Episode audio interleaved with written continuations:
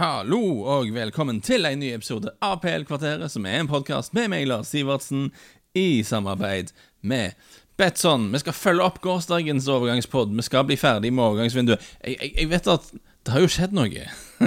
Det, har kommet en nyhet i, i, Premier League. Og jeg skal jevnt over prøve da denne sesongen Jeg føler jeg har sagt dette før.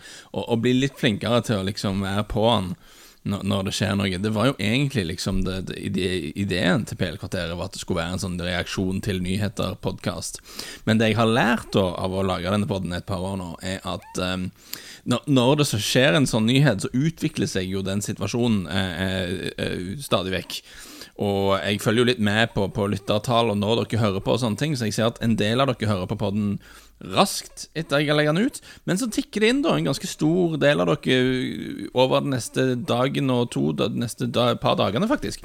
Så jeg tenker da, når Thomas Tuchel nå har fått sparken av Chelsea eh, på eh, onsdag, tidlig på onsdag på dagen, så hvis jeg lager en pod om det akkurat nå innen du hører på dette, så for det første så vet vi sikkert mer om situasjonen. Eh, og, og, og, fordi det er sånne På innsiden av Thomas Tuchel-sparkingen-artikler begynner å dukke opp. Og Eh, ikke minst så kan det være Chelsea har ansatt en ny coach innen dere faktisk kommer fram til denne poden. Så det jeg har lyst til å gjøre, er å bare holde litt tilbake. Eh, jeg har allerede en del å melde om den, eh, om den sparkinga og hva som har skjedd der, og hvem som kanskje blir ansatt. Men vet du hva, bare for at jeg ikke skal bli utdatert med en gang, så, så, så tar vi det da eh, i morgen kanskje, eller et eller annet sånn. Eh, og så, så, kommer det. Jeg har lyst til jeg, jeg, Når man har sagt A, så skal man òg si B. Jeg hadde episoden om ting som jeg syns var bra på overgangsmarkedet, og jeg har lyst til å bare avslutte overgangsjaget for denne sommeren med en liten pod om ikke ting som jeg nødvendigvis syns er bare håpløst, for jeg syns, ikke engelske klubber er så dumme som de var før i tida, da. Det kan vi òg snakke litt om, men, men, ting som er litt sånn hm, ok, dette er jeg ikke så stor fan av, og ikke minst eh, dette er litt forvirrende, syns jeg. Det, det, det, kan man nok si. For, fordi det, jeg, jeg syns det er sånn i, i Premier League nå at klubbene har blitt litt Eh, det virker som det er litt mindre klubbdrift etter innfallsmetoden, da, med tanke på spillerkjøp og, og, og sånne ting. Engelske klubber før var voldsomme på liksom eh, ja, vet du hva, jeg vil bare prøve noen millioner på han her med, altså. Det, og du, du, så flere eksempler på spillere som liksom ble henta nesten usett, da, bare for at en agent som, som manageren kanskje kjente, sa han her, han her karen er bra.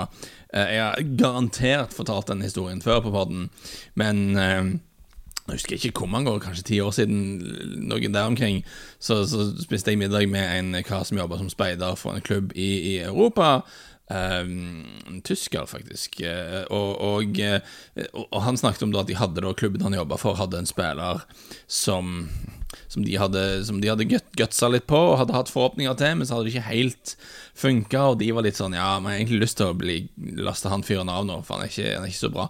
Men så, så hadde han skåret noen mål for landslaget sitt. da Uh, og, og, da var det bare sånn Yes! Nå, nå, nå, for nå kan vi kanskje få en engelsk klubb på kroken her. Og, og kanskje få i hans Jeg tror det ordet han brukte, var en idiot English club til å ikke betale noen millioner pund for han. Og et par uker etter middagen var så det akkurat det som skjedde. Jeg satt og skrattlo i, i leiligheten når den spilleren gikk til, til en klubb. Og, og, det var sånn som var veldig typisk for Premier League da, eh, i den æraen når de store TV-pengene begynte å tikke inn, eh, og klubbene i England plutselig var liksom blant de, de rikeste på overgangsmarkedet men de hadde ikke blitt proffe ennå i form av å bruke ressurser på scouting og, og på å ha en, en sånn seriøs sportslig struktur, annet enn å bare la manageren få holde på som han ville. Og etter hvert òg dette med analyse, data og sånne ting. Men, men poenget mitt er jeg synes Mitt inntrykk utad, eh, og med kanskje en liten tå innad av og til, er at man har blitt mye flinkere og, er mye mer seriøse, og det er færre klubber som bare gjør helt rare ting. Eh, og, og, og, det er færre overganger som du ser på og tenker 'what?! Altså Som regel er det liksom Som regel skjønner du hva de holder på med. Og det har jo én ting det har ført til, at deadline day er ikke så løye som det var før. For før satt du jo på deadline day, og det bare hagla inn. Bare sånn 'Hæ, skal han der?' Og sånn, det bare, Hva er det som skjer nå? Overganger. De, de er det ikke så mange av lenger. Uh, og, og, det er ikke så mange eksempler Det er ikke så mange åpninger til å liksom bare sitte her og disse den og den klubben for at de oppfører seg som, som fulle sjømenn i overgangsmarkedet. Men det er likevel noen ting som jeg har lyst til å pirke litt borti og si at dette, dette syns jeg iallfall er litt rart, eller dette syns jeg ikke er bra. Og, og, og hvis vi vil lete etter sånn åpenbare overgangstapere, så må man jo mest flagge opp Leicester City, da. Ikke fordi de har henta masse teite spillere, men fordi de har omtrent ikke gjort noe som helst. Og det er Det har de vært ganske tydelige på er pga. den økonomiske situasjonen. Eh, han eh, styreformannen har skrevet i program, kampprogrambladet og sånne ting at eh, vi må av og til av og til må man ta vanskelige, kortsiktige avgjørelser for å sikre long term sustainability og sånne ting, og det er bra, det er selvfølgelig flott. Men det jeg syns er rart, da, er de ender jo opp med å selge for, Fana for, for, veldig mye penger til Chelsea. Mer om det senere. Eh, og de må ha da vært forberedt på, eller innstilt på, at det kunne bli et utfall her. Hvorfor ikke ta den overgangen tidligere på sommeren? Altså Kanskje du får litt mindre penger, men Gjør sånn som Everton gjorde med Richarlison, f.eks. Og, og, og bare ta det på sommeren og skvis ut så mye penger du kan, og så har du plutselig litt handlingsrom, da, så kan du gjøre et eller annet. Ikke sånn at du, du mister en stopper som er ung og veldig bra, og så må du liksom panikkhandle en, en eh, belgisk David Louise lookalike eh, på, på, deadline day. Wout altså, Fas eh, kjenner jeg ikke veldig mye til. Han kan godt vise seg å være en bra stopper, men hele det prosjektet virker virkelig merkelig. Og igjen med Leicester de er helt tydelige, for meg virker det iallfall som de er liksom i enden av en syklus nå. At uh, dette laget som de satte sammen uh, gradvis, eller for et par år siden og prøvde å utfordre, og prøvde å komme seg opp i CL, er liksom litt ved ende. Schmeichel har dratt, uh, faen er nå solgt, Madison vil helst vekk, virker det som. Tidligmanns vil definitivt vekk. Hva om de rett og slett bare Altså, jeg, jeg vil jo det er lett å si her ifra, fra hjemmekontoret, men, men, det virker jo på meg som om det hadde vært bedre for deg å bare i sommer si Vet du hva, vi har en del assets her, en del gode fotballspillere som vil vekk. La oss bare ta kortsiktig smerte her og selge. Ta pengene eh, Newcastle vil gi for, for, eh, for Madison. Selge for faen til Chelsea litt tidligere, så, så, du har ting litt mer på G. Eh, la Tielemanns gå, for han har ett år igjen på kontrakten og han har ikke lyst til å fornye. Da sitter du plutselig igjen med en sånn slump med penger, da. Som selv om økonomien ikke var så bra før, så har du noe du kan bruke på resten av vinduet på å sette sammen eh, spillere. Så ok, det er ingen garanti for at de er like gode, men du får iallfall folk som har lyst til å være der, og som kommer inn med, med ny giv og, og, motivasjon og sånne ting. Og, og, så kan man bygge opp noe nytt, enten det er med Rogers, eller om du i tillegg har lyst til å skifte trener, da, for det sånn, eh, fordi det er mye som endrer seg. Det virker for meg igjen lett å være, lett å være altvitende fra utsiden og sånne ting. Og som jeg alltid sier med forbehold om at det er alltid masse ting bak kulissen vi ikke er klar over. at Dette er mye vanskeligere i praksis, og alle disse tingene. For meg virker det litt rart, det, det Lester har endt opp med å gjøre, som er ikke fornya stallen i det hele tatt. Mista én spiller, men du sitter hjemme med flere som ikke har lyst til å være der. En Molefonken-manager som er sur og heller ser ut som han helst ikke har lyst til å være her, men har heller lyst til at de skal sparke han, så han får payoffen sin enn å trekke seg. Da får du ikke noe penger, så det er ikke noe gøy. Uh, så hele den situasjonen virker betent, uh, og uh, ikke bra for, for Leicester City. et, et overgangsvindu som jeg altså, Fins ikke sånn 100 negativ til, men, men på min liste da over ting jeg ikke liker.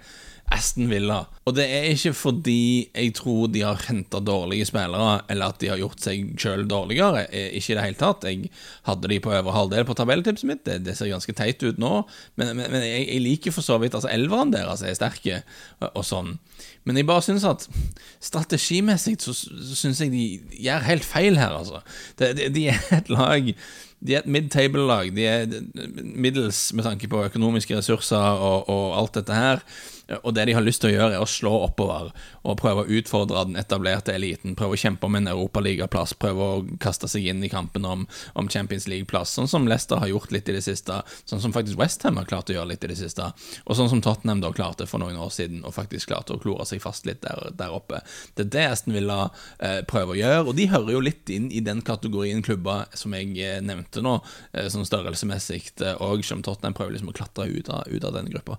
Eh, men og, og, måten du gjør det på Jeg tror ikke måten å gjøre det på er å bruke penger på eh, 29 år gamle Diego Carlos fra Sevilla, på 30 år gamle Philip Coutinho, eh, ei heller på Leander Den Donker. Jeg skjønner ikke hvordan han passer inn i dette her.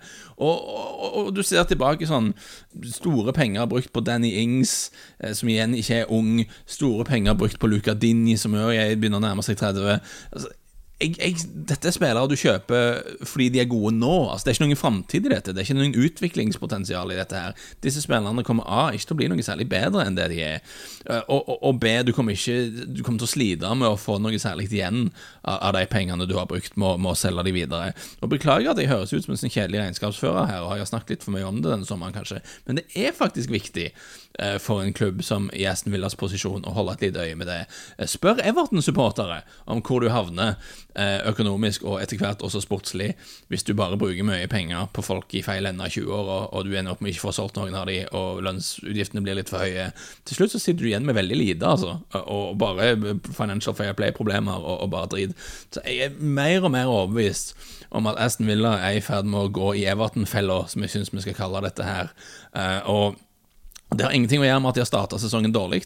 Eh, på kort sikt så er dette et lag som bør være bedre enn, det de er akkurat nå. Og det store unntaket her er jo uh, Bobakar Kamara fra Marseille, som gjorde en veldig flott sesong for dem forrige sesong, bare 22 år. De måtte nok opp med litt mer penger i lønnsutgifter for han enn det de normalt sett har lyst til å betale folk, vil jeg tro, men igjen, uh, 22 år, så potensial og videresalg og alt dette her er bra der. Så ikke alt er negativt. Men jeg, altså, jeg, jeg, tror faktisk altså, Dette er en sånn Det, det er fare for at jeg går på en sånn uh, Brian Ruiz-smell. Uh, som old school norsk fotball-Twitter kanskje husker.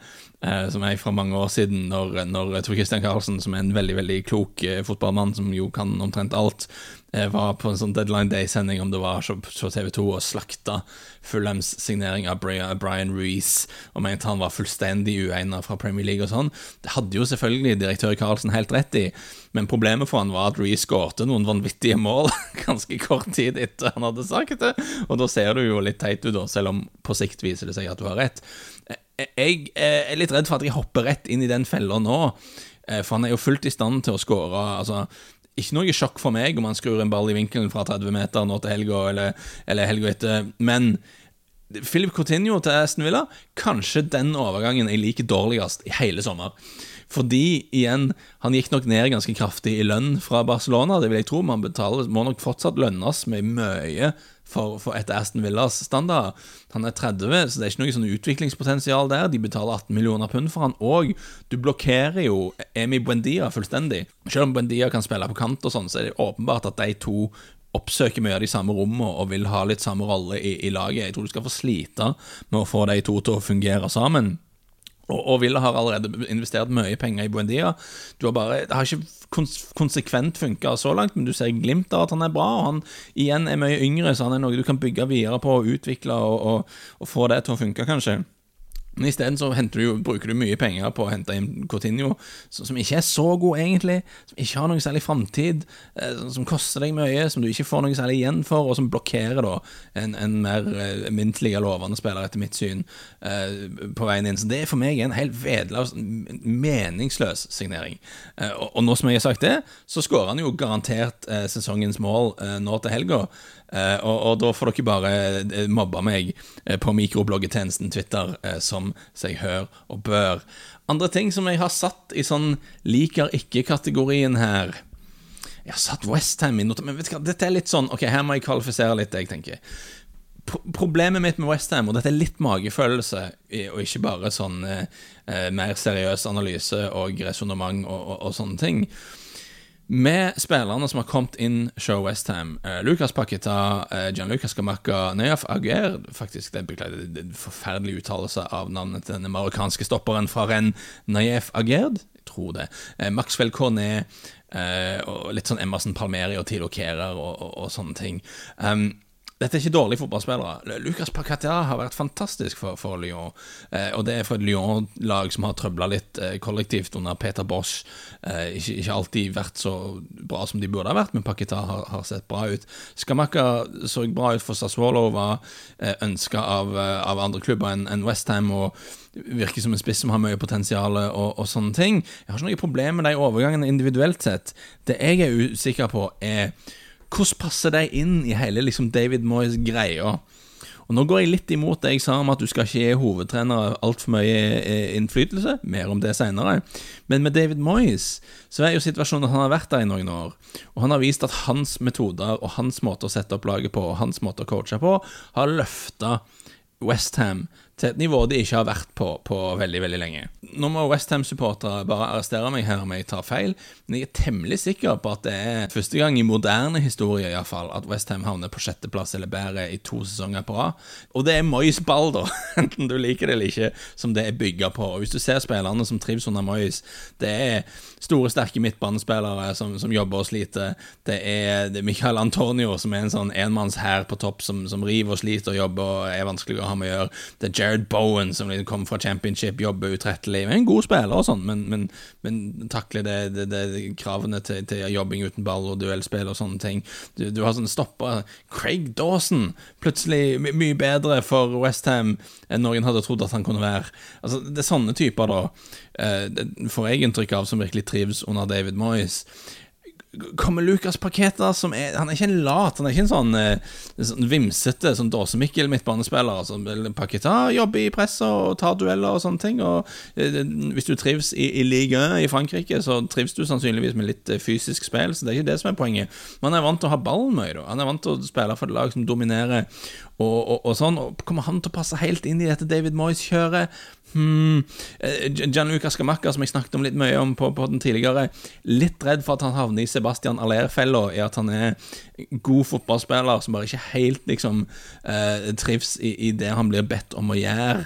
Og jeg hadde nesten følt meg mer bekvem med dette Med Westham og dette David Moyes-greiene hvis det de gjorde, var å, å dra mer til championship og hente sånn Ben Brereton Diaz, for eksempel. Altså sånne typer som, som, som, er mer sånn Ok, dette, de er vant til å kjempe litt og, og jobbe og, og, og, kan passe i et sånn kontringslag som det Westham har vært under David Moyes.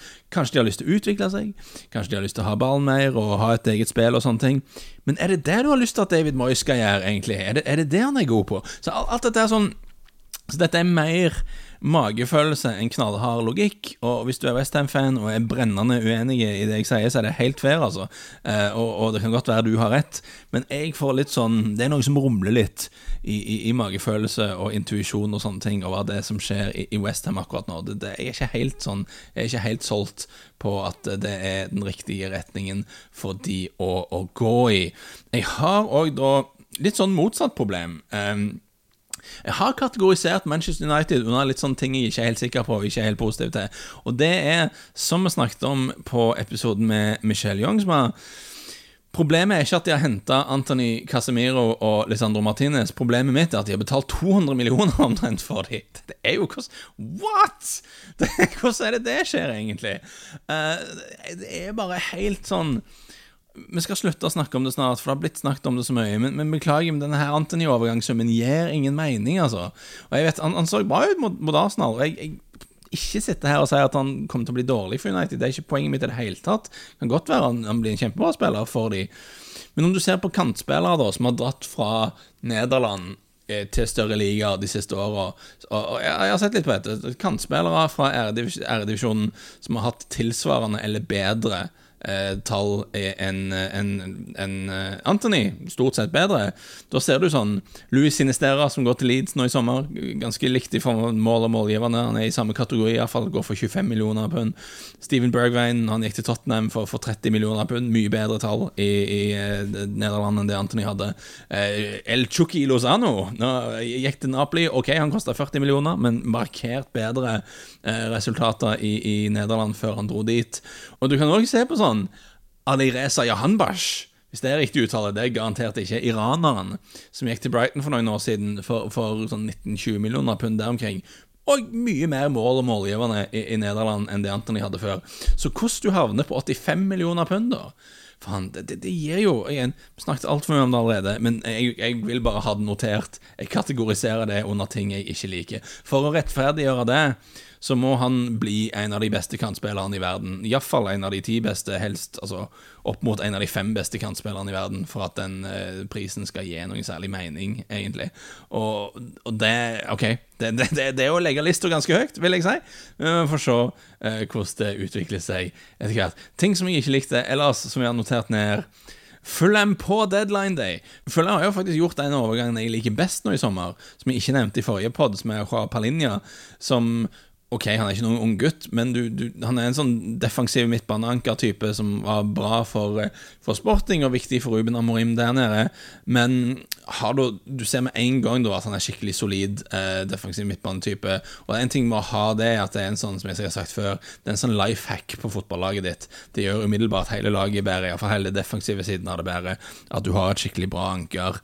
Og, og, og, og jeg tenker at å ha en sånn type som virkelig er flink til å bryte opp spillet og hjelpe Forsvaret det har utrolig mye å si, spesielt når du er et lag som prøver å unngå å rykke ned. Så det er en overgang jeg virkelig liker fra Fulhams side. Men jeg sier Premier League-klubbene har blitt mindre teite enn før. Den der deadline day-greia Det er Fulham gjør på, på, deadline day her nå, der de liksom bare går, går, litt bananas og gir en kontrakt til William. Som, som sist var sett i, i, Brasil, der han ikke var veldig god for Corinthians. Og da Kursava, venstrebekken fra Paris Saint-Germain, som omtrent ikke spilte fotball i fjor og Carlos Venicius, eks-Tottenham-leiesoldat, som, eh, som, var på utlån fra Benfica i, i, Nederland i fjor, der han ikke var spesielt bra, så vidt jeg vet, eh, og eh, ja, ikke var spesielt bra for Tottenham heller. Altså, dette er en sånn Dette lukter litt sånn Harry Rednap ca. 15 år siden, uh, syns jeg. Men ok, Fulham har litt for få spillere, de har ikke brukt masse penger på disse her, men det er litt sånn uh, dette er gufs fra fortiden, syns jeg. Eh, eh, Premier League rekrutteringsmessig der har ikke veldig mye tro på, på de tre sånn, egentlig. Men, men det, det, er, et par ting til som jeg har lyst til å ta opp litt. Jeg, jeg, vil jo ikke si at jeg er sånn outright negativ til det. Uh, men jeg kan ikke, jeg er ikke 100 positiv heller. Det havner et sted midt imellom. Jeg er litt forvirra, kan vi si det. Og i den kategorien i litt forvirra kategorien, så, så, så vil jeg kaste inn Nottingham Forest. Fordi, OK Isolert sett, når du går gjennom denne vanvittige lista over spillere de har henta De aller fleste spillerne der er sånn Ja, OK, jeg kan se gode argumenter for Det, det, det er få ting her, om noen, som liksom skriker ut som sånn Dette er en åpenbart idiotisk eh, overgang, syns jeg. Men det er noe med altså, En ting er at det er veldig mange av de Kanskje de var nødt til å hente mange spillere, eller vi vet at de var nødt til å hente mange spillere fordi de hadde mange på lån, og de hadde et par som var litt gamle i fjor, og sånne ting. Men det, det er sånn det er mye, da. Altså, hva er planen? Det, er virkelig planløst. Du henter Jesse Lingard, da. Du gir han en fet, fet, fet kontrakt, Jesse Lingard. Eh, for han skal sannsynligvis spille en sånn nummer ti-rolle i, i formasjonsdelen, eller en sånn bred, bred offensiv rolle. Så trenger du da å, å bruke 25 millioner pund på, på, Morgan Gibbs White pluss masse add-ons og sånn. Morgan Gibbs White ja, 20-22 år gammel, lovende spiller for Wolves, var veldig god for Sheffield United i fjor. Men, men, men, men treng, eh, trenger man å gjøre begge de to tingene? Hvis du, hvis du, vet at du har han på gang, trenger du å gi en megakontrakt til Jesse Lingard? Mm, og, og, og, samme med sånn Renan Lodi fra, fra Atletico Madrid bra spiller. Uh, sikkert en bra sånn get for Nottingham Forest. Du har jo allerede henta Toffalo og Omar Richards. Du, du henter tre venstrebekker i dette vinduet. Ha, har det skjedd før? Altså, Har vi sett en klubb gå ut og hente tre venstrebekker før? I samme overgangsvindu. Og, og, og på midtbanen, da. altså Louis O'Brien, Orel Mangala, Remo Freuler og Sheiko Kiate alle fire sentrale midtbanespillere inn. Når du allerede har da sånn Jack Colback og Ryan Yates som er visekaptein, så du, du, stopper jo da på seks sentrale midtbanespillere. Kanskje du kaller aldri for nok sentrale midtbanespillere. Så det, det er litt sånn jeg, jeg syns det er mye av det, da. Det er mye av det, og det er noe litt planløst over hele prosjektet. Det er litt sånn gå bananas på kjøpesenteret. Er, du, du, er på Amazon etter et par glass vin på kvelden og kjøper deg et hoppeslott og en skurtresker og masse ting du ikke har bruk for. Eh, så det er litt de vibbene jeg får fra det. Og, og, og han, Steve Cooper, treneren, får jo en skikkelig sånn sykehuspasning her nå, fordi bra spillere, men det er liksom veldig forskjellig. Altså, du har en spiss i Taiwo Ioni som jeg liker, som kommer fra, fra Bundesliga. Så kan en back fra League uh, Noen spillere kommer inn fra Championship. Uh, en spiller fra La Liga dukker opp her. Det er liksom veldig mye litt forskjellig, da, og ikke så mye sånn uh, connective tissue. Uh, som jeg snakket om altså, i forrige pod, om at med Leeds sin handlerunde, for eksempel, så henter de jo inn stort sett spillere som åpenbart liksom kjenner til eh, mye av prinsippene i det, det, spillet de har lyst til å gjøre. Her er det jo henting av spillere i øst og vest og alle retninger. og eh, det, det, Hvordan dette skal passe sammen det, blir en tøff jobb for Steve Cooper, dette her. Så jeg er ikke sånn supernegativ til det, for det er mange bra fotballspillere her, og de har jo selvfølgelig styrka laget, og de måtte styrke laget. Men jeg, jeg, klarer ikke å være 100% positiv til det heller, altså, når det er såpass planløst. Og, de har, de har skåret med hagle her, ikke, ikke, med rifler, for å si det eh, på den måten. Eh, og til sist, eh, meget, meget dagsaktuelle Chelsea. For, for, for, Chelsea var jeg veldig sånn åh, Jeg klarer ikke helt bli enig med meg sjøl og hva jeg syns om dette her, fordi hvis du går gjennom alle disse overgangene her, så syns jeg mange av de individuelt sett og isolert sett virker greit. Du har kanskje betalt litt mye for, for, for noen av disse spillerne, men, det, men det, det, er bra spillere. Altså, Kolibali er 31 og sånne ting, men er en sånn skikkelig sjef i Forsvaret når du virkelig trengte, siden Rudiger forsvinner ut. Så er en ting at du trenger en ny stopper, men du har godt av en sånn ledertype og aggressiv type og fyr med gravitas bak der. Det får du i Kolibali. Ok, han koster deg 30 millioner pluss ganske solid lønn, sikkert, men det det, det, kan du ta deg råd til hvis du er Chelsea, syns jeg. Raheem Sterling for, for, 50 millioner pund virker bra. Han er jo en av spillerne som har kommet ut av det med æren i behold så langt i sesongen, syns jeg, for alt som har gått galt med, med Chelsea. Så ser Sterling bra ut. Det er ikke han som er problemet der. Wesley Fofana betaler du veldig mye penger for, men du får òg en 21 år gammel stopper som altså, som ser ut som han har potensial til å bli en av de absolutt beste i verden. Altså For de pengene du betaler for han, så skal han helst igjen for å ta, for å ta den Antony-linja. For når du betaler så mye for en stopper, så skal han helst være ender opp med å utvikle seg til å bli en av de ti, ti kanskje til og med fem beste stopperne i verden. Men det er ikke helt umulig at Fofana ender opp med, med, å bli så god, tror jeg.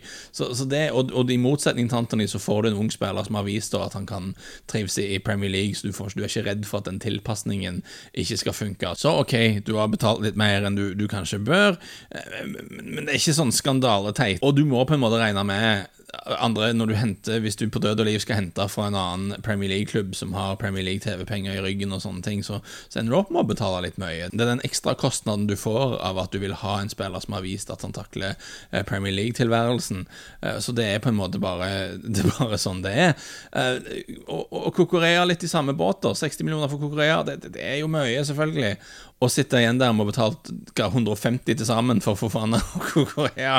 Det er klart det er mer enn du skal høre til å bruke på, på de to spillerne. Men du får en spiller som dekker et behov i at han kan spille venstre midtstopper i en trebackslinje, han kan spille wingback hvis du ikke er helt sikker på Chilwell, han ikke holder seg frisk og sånne ting. Han har bevist at han, han takler Premier League ja, du overbetaler litt, men jeg hater ikke den overgangen så mye som, som alle andre. Det, det, det, er bare litt ekstra dyrt hvis du vil shoppe i Premier League, og, og vil du ta bort det risikoelementet ved å ta inn en spiller fra et lavere nivå. Så, så, det syns jeg er til å leve med. Og så har de brukt litt penger på sånn uh, Carney Chukwumeka fra Aston Villa, som er en veldig veldig lovende 18-åring som alle i hermetegn liker å ville ha. Han har kosta de 16 millioner, det er sikkert en fin, fin investering. Uh, Gabriel Slonina fra, fra Chicago Fire i, i MLS. Veldig Brukte åtte millioner på, men igjen en ung keeper som har vist veldig lovende takter i MLS. Dette er jo sånne, sånne Chelsea-deals. Uh, Hente inn unge spillere som kan enten stige i verdi, og så kan du selge dem videre, eller så kan de bli gode nok. Altså, sånne, sånne avtaler har jeg ikke noe imot. Men jeg stusser jo veldig på at du kommer da helt på slutten av overgangsvinduet, og du har brukt hva, 150 millioner pund til sammen på Wesley Fofana og Marco Korea. Står du der helt på slutten av overgangsvinduet og tenker Ei, skulle vi kanskje hatt den? Altså, Den midtbanen vår er vi jo ikke helt sikre på. Så uh, spesielt siden, uh, siden uh, Ngolo Kante blir skada hele veien, så skal vi låne Dennis Zakaria, da, kanskje. Det, det, kan være en løsning. Og, oi sann! Vi har jo ikke egentlig noen spiss. Så da 33 år gamle Pierre-Emerick Aubameyang henter vi inn. Det, det, det, må jo være noe. Og dette er sånn det er noe med hvor de har valgt å bruke mye penger, og hvor de har liksom gått inn for nødløsninger, som, som, skurrer litt for meg. Og så den store nyheten i dag, at Thomas Tuchel blir sendt på dør. Og, og, og det er sånn Men hvis Altså, du, har brukt en kvart milliard pund, altså 250 millioner pund i sommer, i en situasjon der klubben ikke har en sportsdirektør, og, og Peter Czech er vekke, og Marino Granovskaja, som styrte veldig mye der, er vekke. Og, og, du har en hovedtrener som du umulig kan ha vært helt overbevist over, for du sparker ikke en fyr syv kamper inn i en sesong om du er liksom 100% solgt på han syv kamper tidligere, liksom. Og hvis, hvis, du gjør det, så er du galen. Uh, dette må jo ha vært noe som De må ha vært klar over i sommer at dette med Tuchel det, det er ikke helt sikker på at det kommer til å funke. Men er det han da som har bestemt at de skal Jeg må ha Kokorea, jeg vil ha Fofana, eller er det Er det han som ville ha Aubameyang? Så hva, hva, er det som er tankegangen? Hvem er det som er uh, intelligensen bak dette her?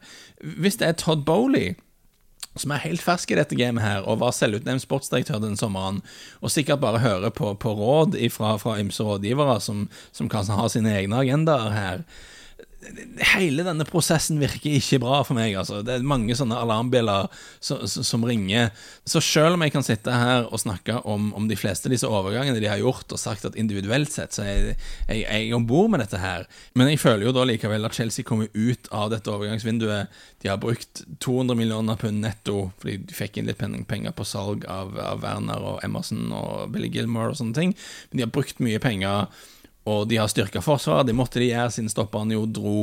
Eh, men, de har ingen skikkelig spiss fortsatt, eh, med all respekt for Aubameyang. Midtbanesituasjonen er nå usikker. Eh, laget har sett ut som de ikke har hengt sammen så langt. Hele situasjonen er ikke Jeg, jeg liker det ikke, altså. Så, så, så, litt sånn tommel ned til, til, Chelsea totalt sett, selv om mange av individene tror jeg kan bli gode fotballspillere for Chelsea. Ok, men da, vet du hva? Da, da, er vi ferdige med dette overgangsvinduet. Da skal vi ikke snakke mer om det. Masse overgangsprat på PL-kvarteret de siste ukene. Jeg håper det har vært ok. Jeg, jeg koser meg med å lage sånne episoder, jeg. Men likevel, til syvende og sist, så, så gleder jeg meg litt til, til, å komme i gang med, med å bare fokusere på fotball igjen nå. Det blir bra. Ok. Høres igjen snart. Ha det godt.